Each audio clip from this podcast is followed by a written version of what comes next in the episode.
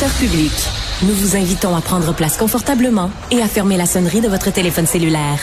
En cas d'incident, veuillez repérer les sorties de secours les plus près de vous. Bon divertissement. Un, deux, un, deux. OK, c'est bon, on peut y aller. Sophie Durocher.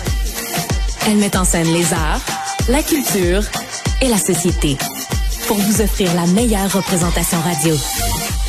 Sophie Durocher. Tout un spectacle radiophonique.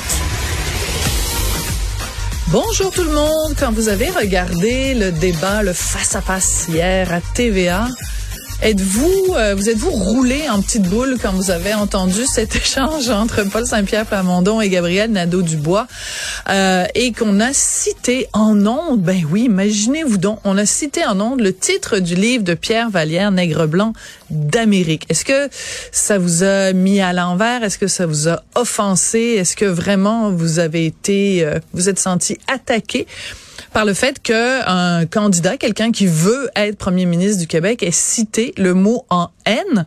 en tout cas, il y a un chroniqueur culturel de la presse qui, lui, euh, a écrit sur Twitter, Marc Cassivi, il a écrit qu'il trouvait ça nauséabond. Nauséabond, ça veut dire ça pue ça pue, ça sent pas bon. C'est absolument épouvantable. Je rappelle que le gars, il est quand même chroniqueur culturel.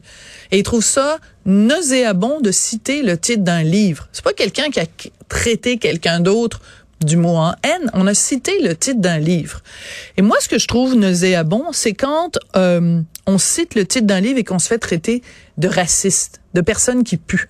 Je vais vous donner un autre exemple. Euh, il y a plusieurs années de ça, Jasmin Roy, animateur, chroniqueur, euh, comédien bien connu, avait écrit un livre dont le titre était, deux points, ouvrez les guillemets, Hostie de fif, fermez les guillemets il dénonçait dans ce livre-là l'intimidation dont il avait été l'objet quand il était jeune, quand les gens à l'école ont su qu'il était homosexuel.